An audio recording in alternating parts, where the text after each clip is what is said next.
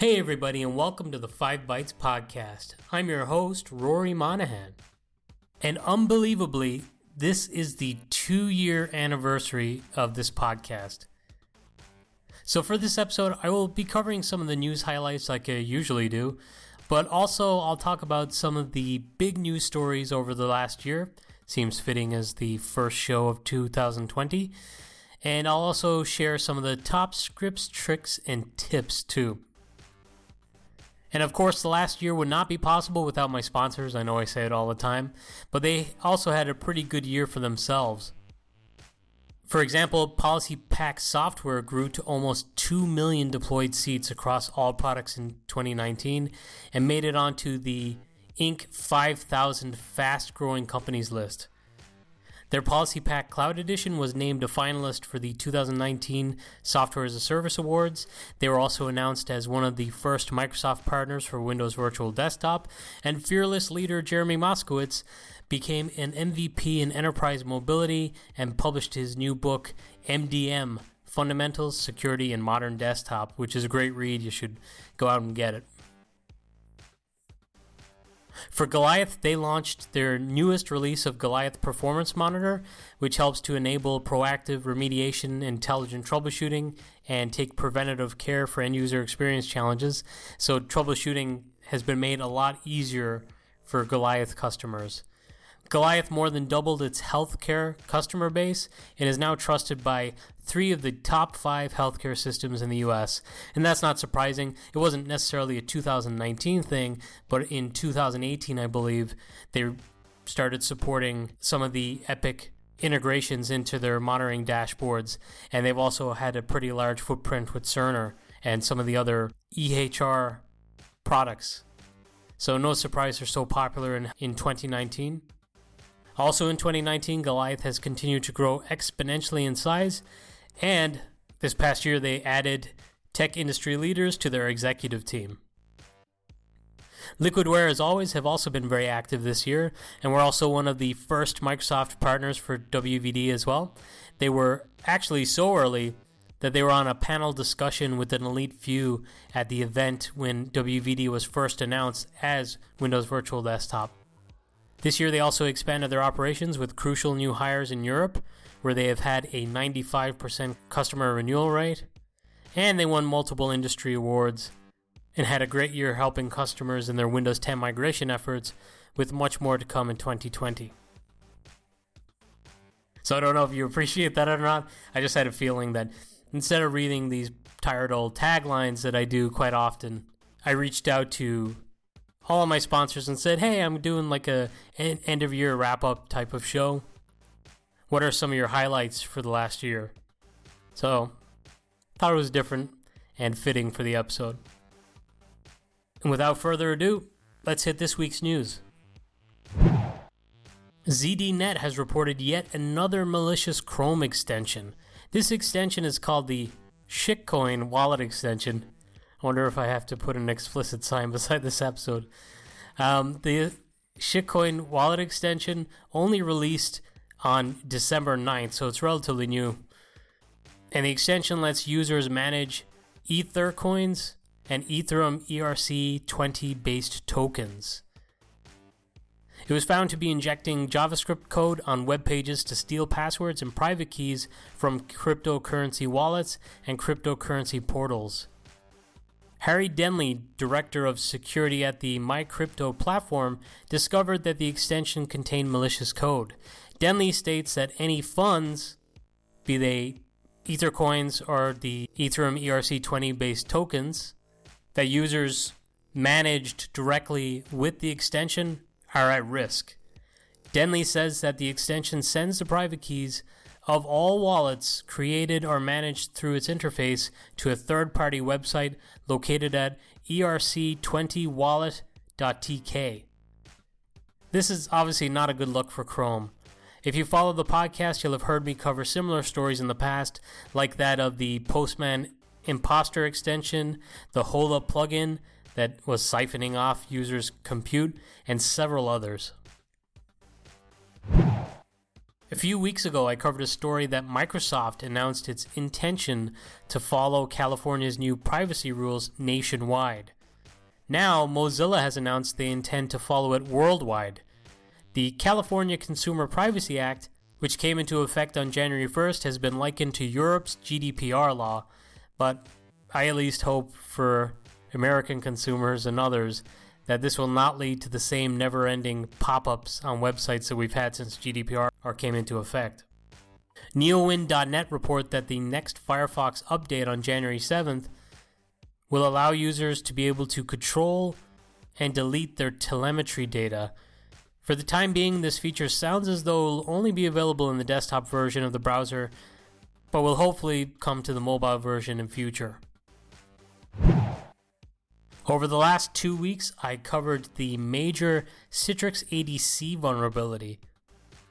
Well, now checking to ensure your ADC, your Netscaler ADCs, your old Netscalers are safe from the vulnerability is made very easy for ControlUp customers, courtesy of a new script based action shared with the community by the great Citrix CTP Esther Barthel.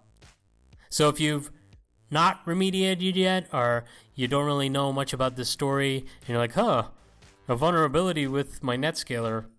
I wonder if this affects me. Well, if you've got control up, you could simply run this script based action and it will tell you if you're vulnerable or not.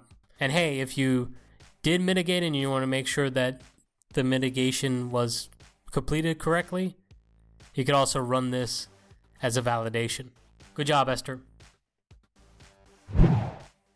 GoEUC.com, who I've featured quite a lot in scripts, tricks, and tips, and also the news on the podcast over the last year, have just shared a year in review blog post of their own that shows the popularity of the site and its impressive growth over the year. Interestingly, their comparison of Server 2016 and 2019's RDSH was the most popular comparison article of the year. In the conclusion of their article, they have put out a call for others to participate. If it's something you'd like to get involved in, maybe you're working in IT right now and you're thinking, oh, you know, I'd like to maybe start blogging or get more involved in the community, build up a network, this could be a really great chance to do that. You could reach out to the team at goeuc.com and just find out if there's an area of interest that you could cover and contribute to their great articles, I'm sure they'd be happy to have you on board. And speaking of that great Go EUC team, Eltjo Van Gulik shared a heads up this week on Twitter to Citrix Cloud customers, stating that Citrix have added three additional non standard URLs to the internet connectivity requirements for the cloud connectors. He said this is going to be a temporary issue and a fix is being worked on by Citrix. So if you're using Citrix Cloud, you may need to adjust your firewall rules, at least temporarily. And a quick note, but Microsoft Outlook for Android recently reached 100 million installs.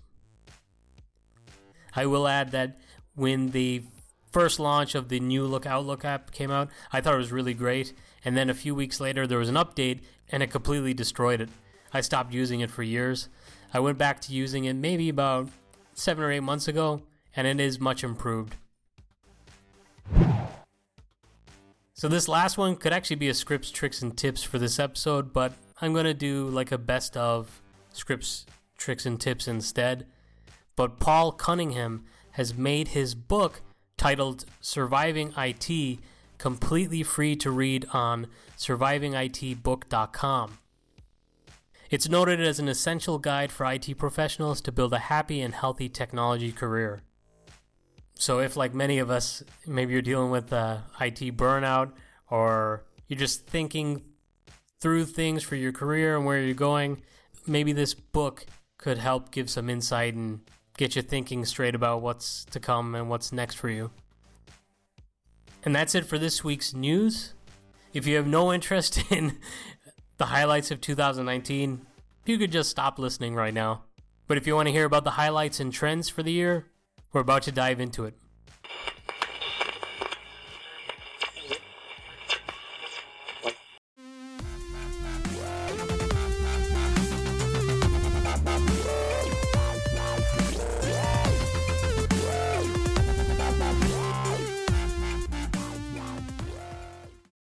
So it's been a rough year for Windows 10.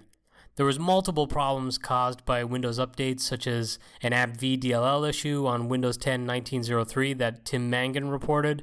There was a critical out of band IE patch that broke the Windows 10 start menu for certain users, and what seemed like a doomed May update that was pulled as a download for several weeks. Off the back of the issues this year, Microsoft recently announced plans to change how they test and deploy Windows 10 updates in future. Microsoft will no longer designate preview builds that roll out to the fast ring as part of a specific release of Windows 10. And this means from now on, builds released to the fast ring can include features that might not show up in the immediate next public releases of the OS. So they're basically giving themselves a little more freedom.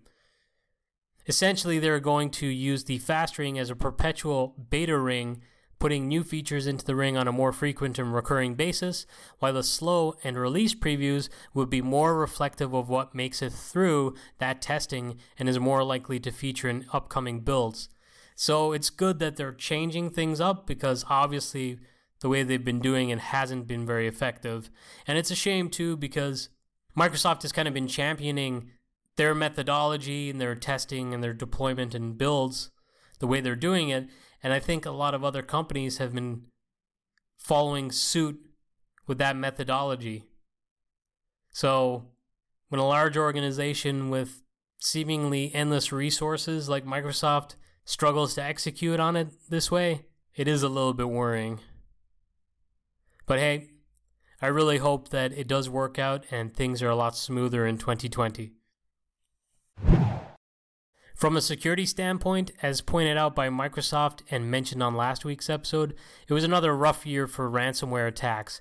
But possibly more surprising is that ransomware attacks actually fell year on year compared to 2018, while phishing attacks increased. Microsoft's Chris Jackson posted a very interesting article this year that seems to have been edited a little bit since its original publication, that essentially suggests that enterprises should stop using Internet Explorer 11 as their primary browser and move to a modern browser.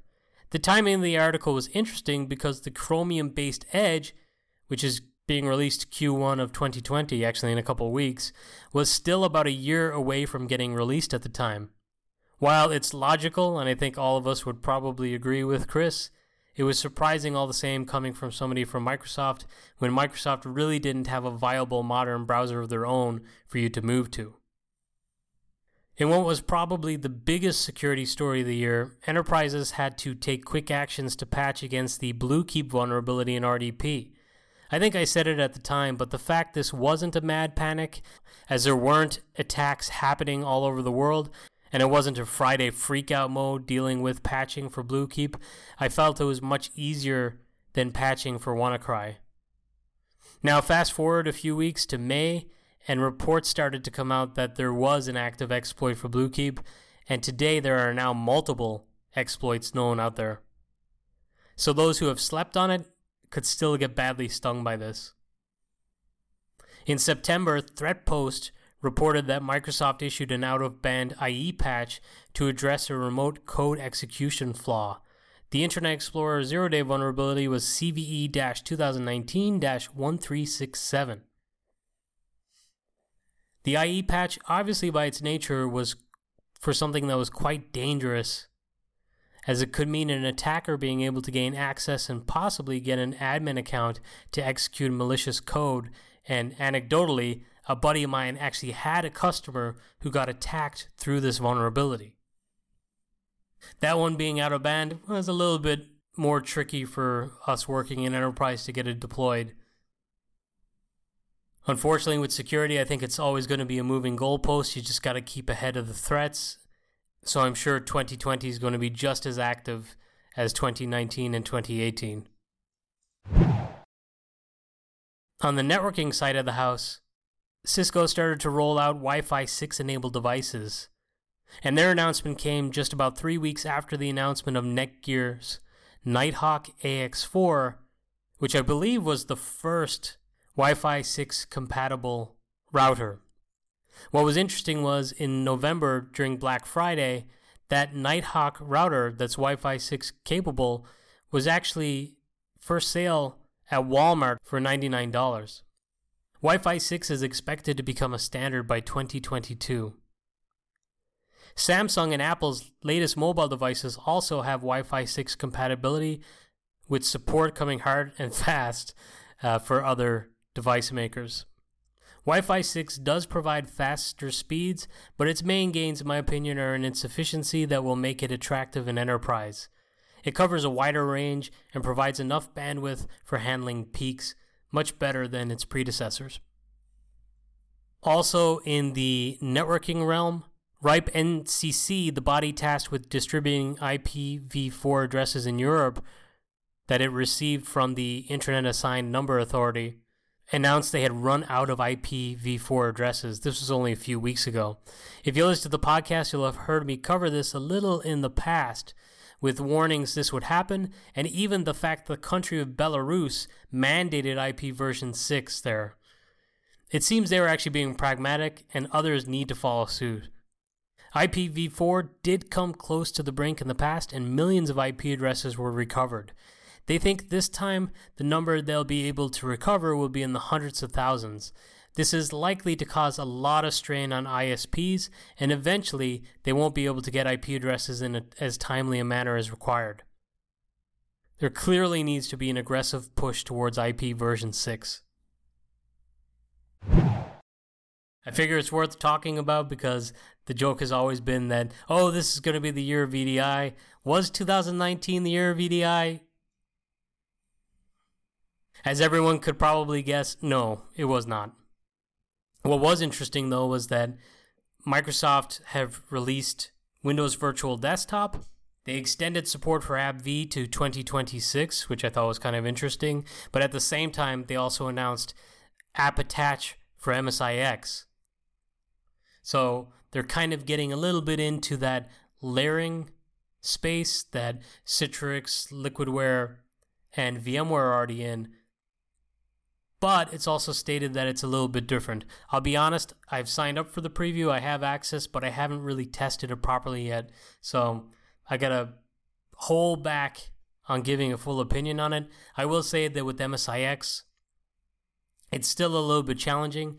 As of recording of this recording, uh, services are still not supported with MSIX, drivers are not supported, Complex component services, and even some other components or features that work today with something like AppV, which is obviously considered their dated technology that has an end of life set, is not working in MSIX.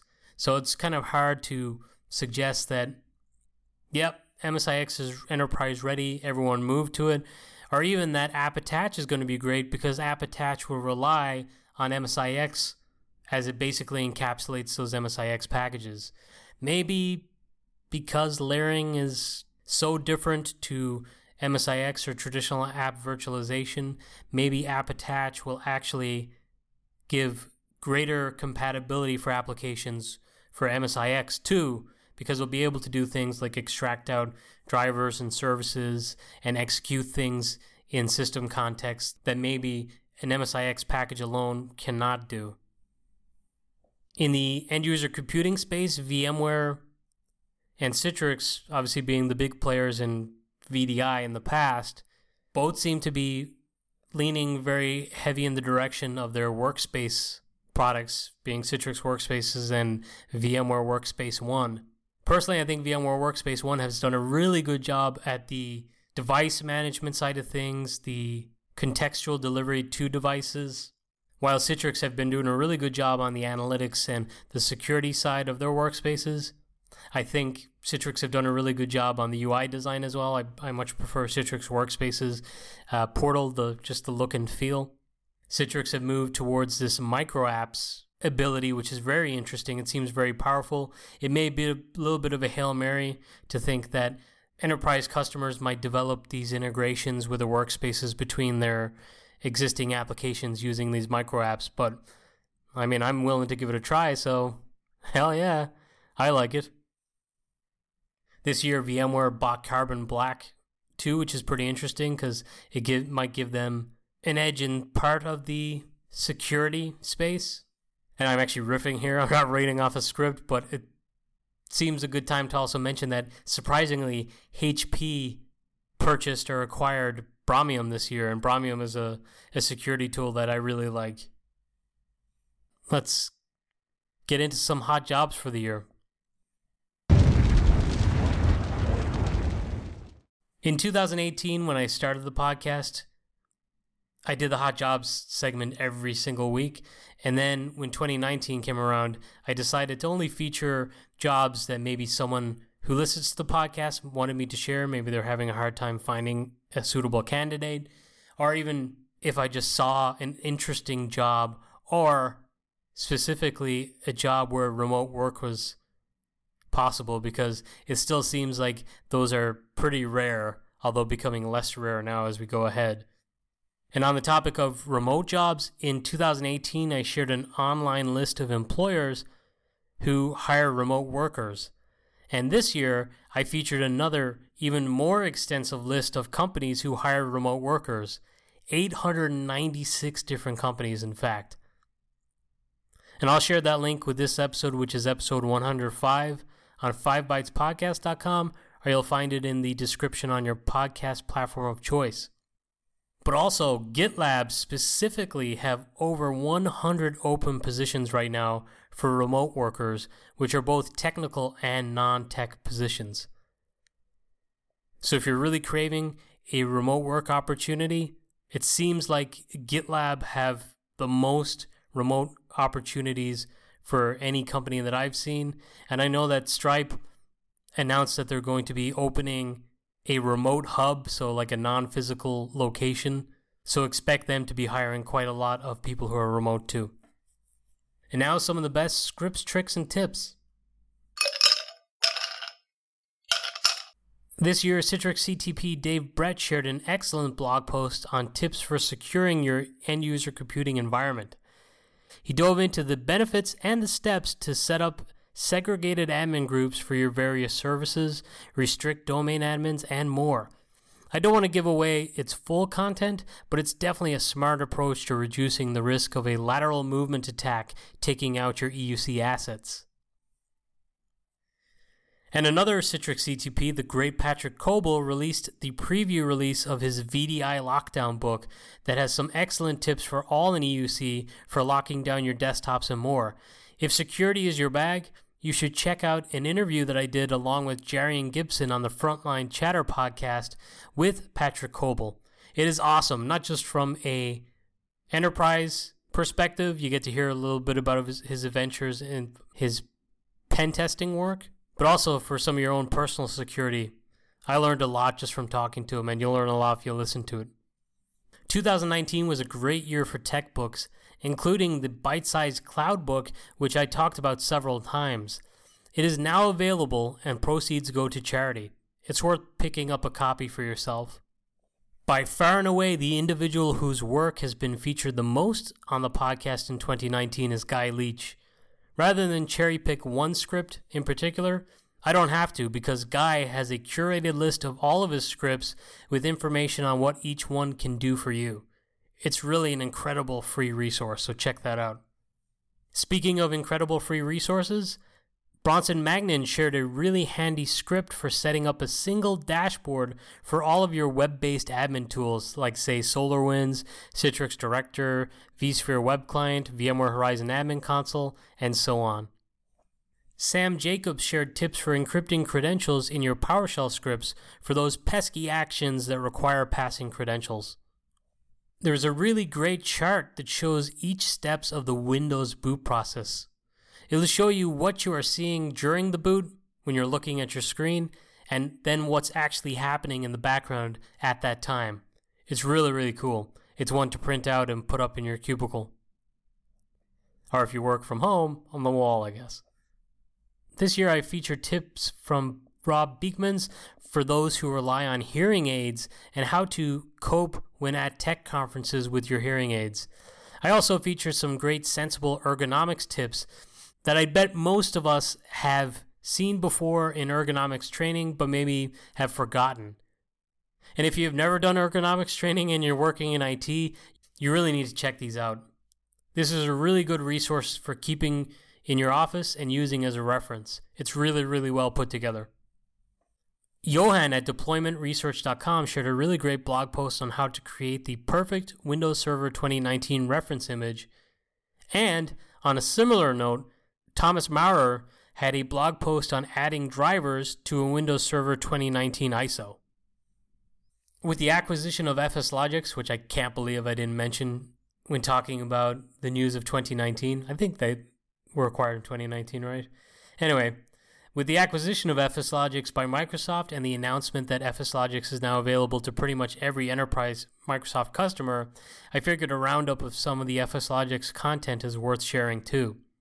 First up, Aaron Parker shared a PowerShell script for creating FSLogix rule sets for masking Microsoft Office applications.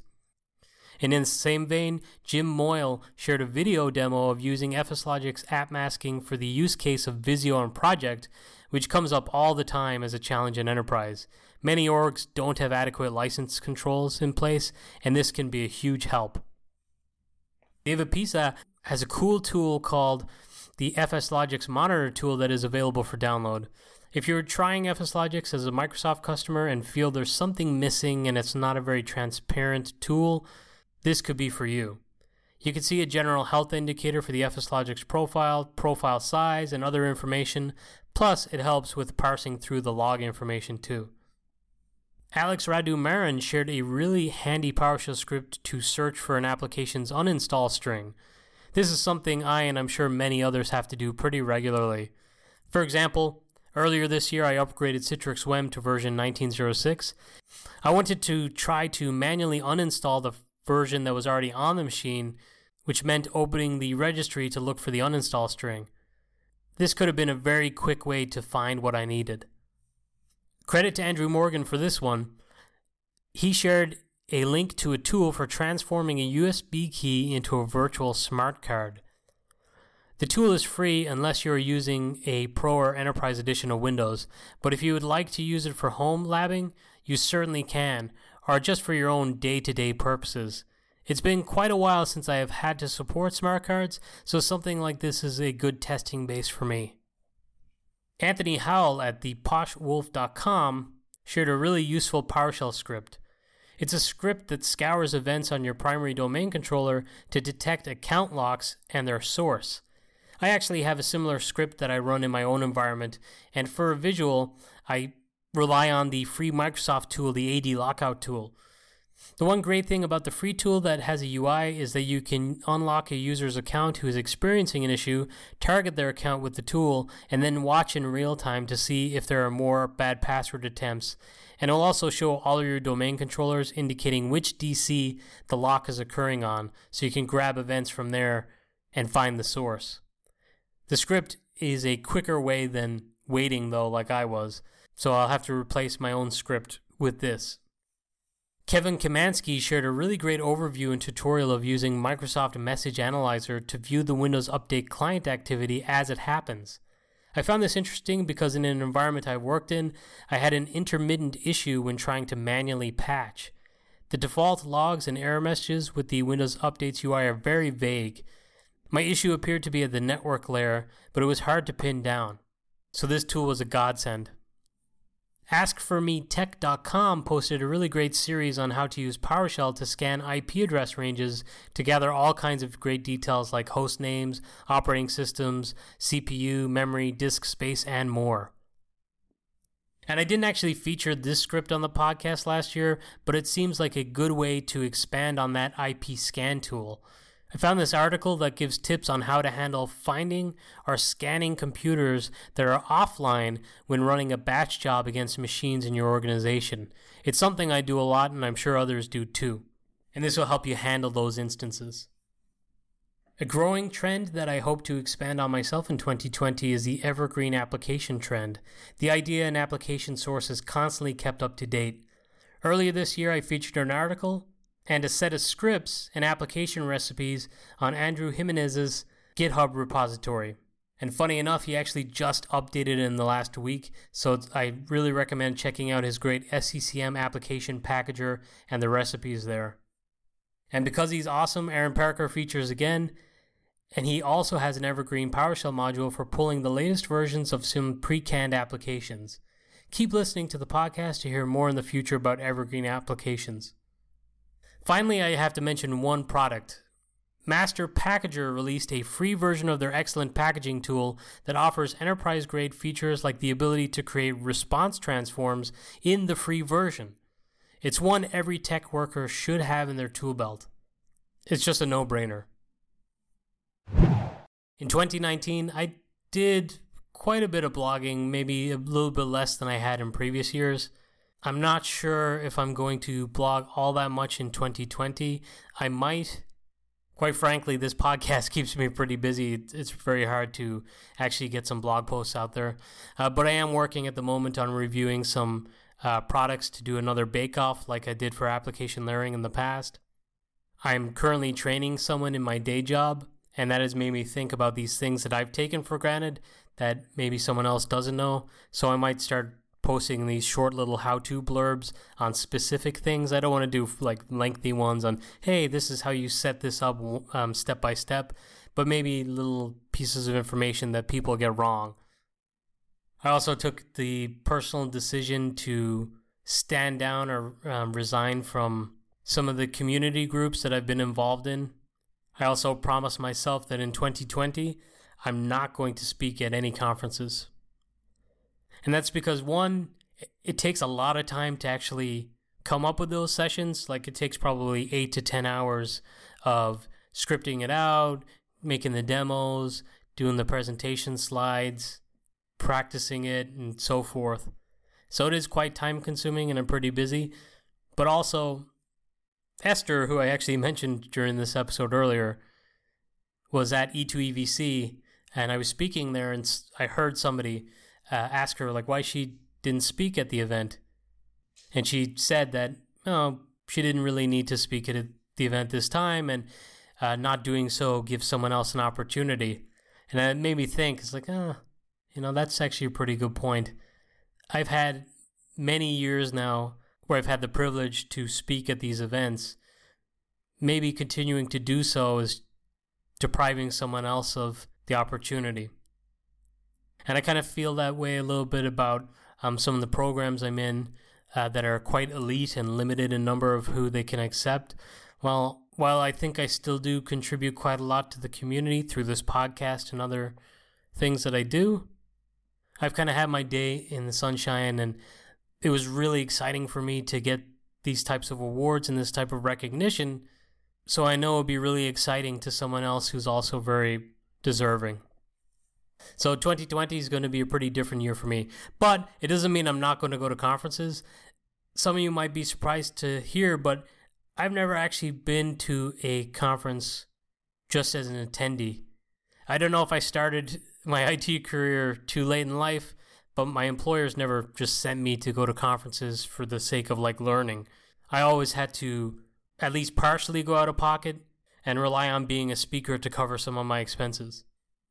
So this year I've decided I'm just going to go out of pocket. I'm going to pay for myself to go to conferences and just enjoy them as an attendee. So if anyone's going to be the EUC Masters Retreat in Scottsdale, Arizona in April, I will see you there. If anyone's going to be at E2EVC Madrid, I'll see you there. I might be lucky enough to get to a couple of others too. I knew this was going to be a longer episode than usual this week because I'm doing an end of year wrap up, and also it's the two year anniversary episode of the podcast. If you managed to stick through the whole thing, good on you. So from next week, I might change the format of the regular weekly show a little bit if you have any suggestions, or maybe after next week's episode you have some feedback, by all means, reach out to me on Twitter at RoryMon or send me an email with your thoughts, rory at rorymon.com. Thank you all so much for listening in 2019. I hope you keep listening in 2020.